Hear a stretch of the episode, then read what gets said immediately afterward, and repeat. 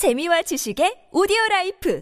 팟빵 안녕하세요. 군사 돋보기입니다. 최강의 전투기라는 평가만 자자했지 18년간 실전에 나설 기회가 없었던 미 공군의 F-22 스텔스 전투기가 잇따라 실전 격추 기록을 세우고 있습니다. 최근 여러분도 저녁 뉴스와 같은 주요 언론의 방송 뉴스에서 매일같이 미국 본토 상공에 떠있는 중국의 정찰 풍선을 미군 전투기가 출격해 격추시켰다는 소식을 계속 듣고 계실 텐데요. 어제 나왔던 뉴스인데 비슷한 뉴스가 또 나오고 또 나오고 하는 이유는 벌써 이 같은 일이 네 번째나 반복되고 있기 때문입니다. 지난 2월 4일 미 본토 사우스 캐롤라이나주 상공에서 떠다니던 중국 정찰 풍선을 미 공군의 F-22A 랩터 스텔스 전투기가 출격해 AIM-9X 사이드와인더 단거리 공대공 미사일로 격추했고 약 일주일 후인 2월 10일에도 알래스카 상공에 떠다니던 중국 정찰 풍선을 F-22A 랩터 스텔스 전투기가 격추시켰는데요. 그리고 그 다음 날인 2월 11일에도 캐나다 상공에서 중국 정찰 풍선이 모습을 드러냈고 이를 미군과 캐나다 공군이 합동 작전하에 격추시켰습니다. 그리고 현재 시각 2월 12일 오후 2시 42분 미 본토 휴런호 6km 상공에서 또다시 나타난 팔각형 모양의 정찰 풍선을 발견한 미국 미국이 공군 F-16 전투기를 출격시켜 마찬가지로 AIM-9X 사이드와인더 공대공 미사일 두 발을 사용해 격추시켰는데요. 첫 번째 시도는 실패했고 두 번째 시도가 성공했는데 첫 번째 발사되어 불발된 사이드와인더 미사일은 현재 찾지 못한 상황이라고 합니다. 현지 시각 2월 13일 CNN의 보도에서는 이 같은 미확인 비행체들이 한결같이 미국의 중요한 안보 관련 시설 상공을 지나다녔다는 점을 근거로 보아 중국이 보낸 정찰용 비행체일 것으로 판단했다고 전했습니다. 미국에서는 최근 잇따라 발견되어 격추되고 있는 미확인 비행체들이 모두 중국에서 이렇게 접근한 것으로 것으로 판단하고 있다는데요. 이 같은 정찰 풍선들은 딱히 군사적 목적이 아니라 해도 위험한데 상공을 날아다니는 여객기들이나 경비행기 등과 부딪힐 경우 사고를 유발할 수 있기에 조 바이든 미 대통령은 이를 격추하라 지시한 것으로 보입니다. 그런데 남의 나라 상공에 불법으로 그 의도가 미국의 안전을 심각하게 위협하는 것으로 의심되는 이 같은 정찰 풍선들을 여러 대나 보내놓고도 중국에서는 이를 격추시키는 미군에게 비아냥을 쏟아내고 있습니다. 우마오당의 일원으로 추정되는 중국 친정문 네티즌들은 2월 4일 미국이 최초로 중국 정찰 풍선을 격추시키자 미국이 공황 상태 상태에 빠져 상황 조사하는 데만 F-12 전투기 2대, F-15 전투기 2대를 보냈고 중국의 기후관측 풍선 하나를 격추시키기 위해 2억 1,600만 달러, 한화 2,738억 4,480만 원짜리 F-12 전투기에 발당 5억 원씩이나 하는 사이드와인더 미사일을 발사했다. 중국은 미국의 풍선을 더 보내야 한다며 조롱했는데요. 이들의 조롱은 예의를 크게 벗어난 것 같다는 느낌이 들지만 왜 미국이 싸구려 정찰 풍선 하나 격추시키기 위해 F-15나 F-16 전투기 같은 더 저렴하고 가성비 좋은 전투기를 놔두고 최강의 스텔스 전투기인 F-22A 랩터를 연달아 내보낼 수밖에 없었고 기관포를 사용하지 않고 비싼 공대공 미사일을 사용했는지는 의문이 생기는데요. 이런 와중에 중국 정부에서는 중국 본토에서도 미국이 보낸 정찰 풍선이 나타났다고 말하며 이를 격추하겠다고 예고하고 있습니다. 중국의 이 같은 말은 사실일까요? 사실이라면 중국은 왜 이제 와서 이런 이야기를 꺼내는 것일까요? 가장 빠른 위스키 정보 공유 플랫폼 데일리 드링크와 함께합니다. 전문가는 아니지만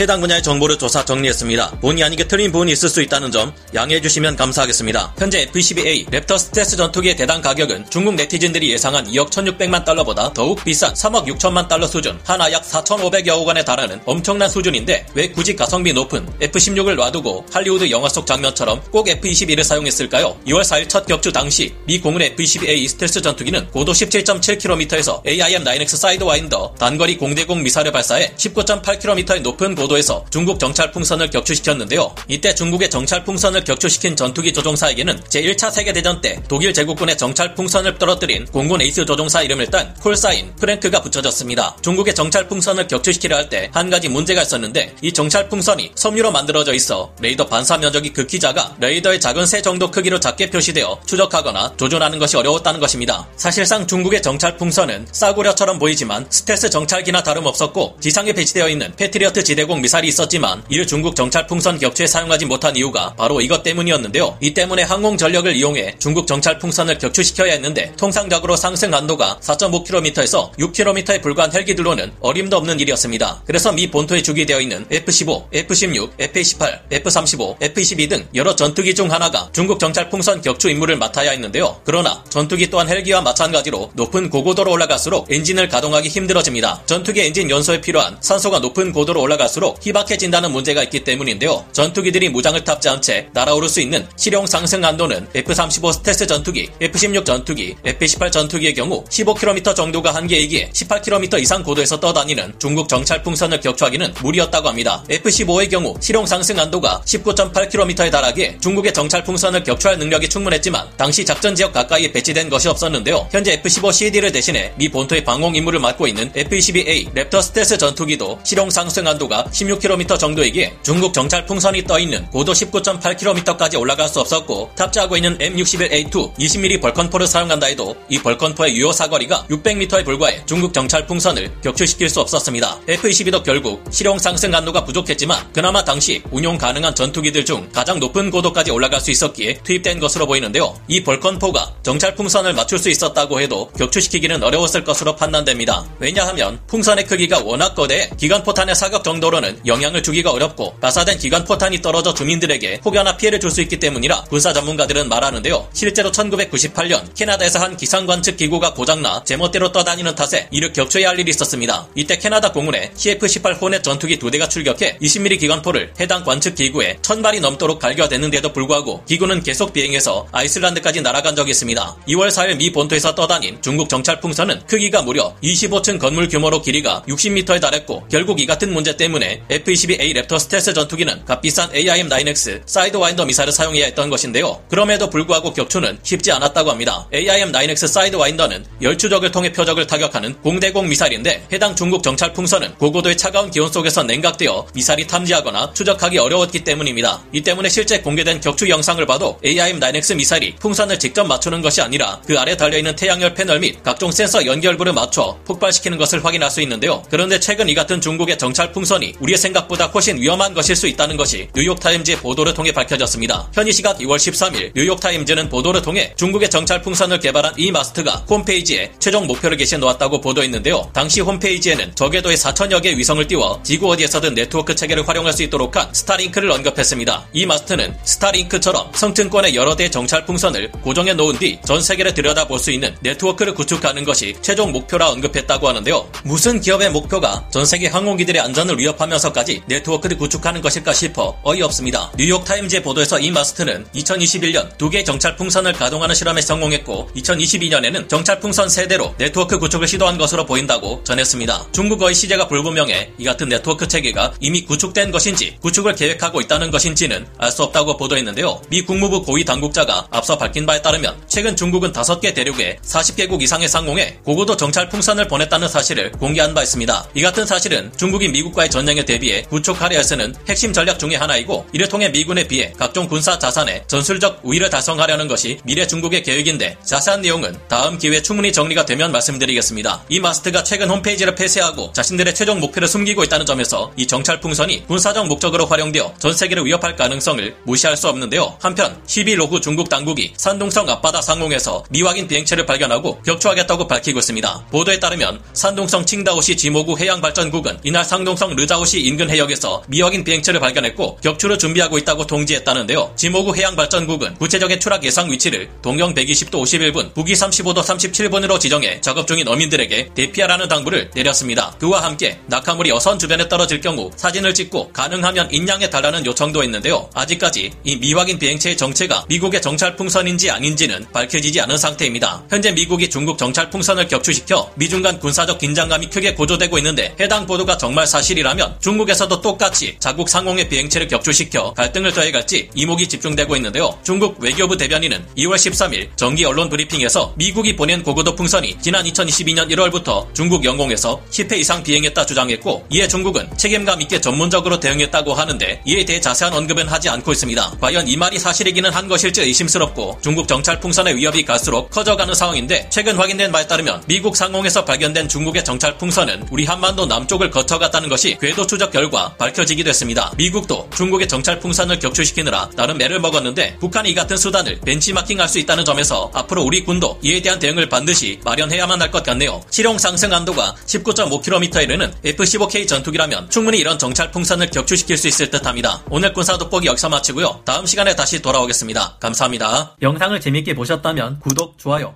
알림 설정 부탁드리겠습니다.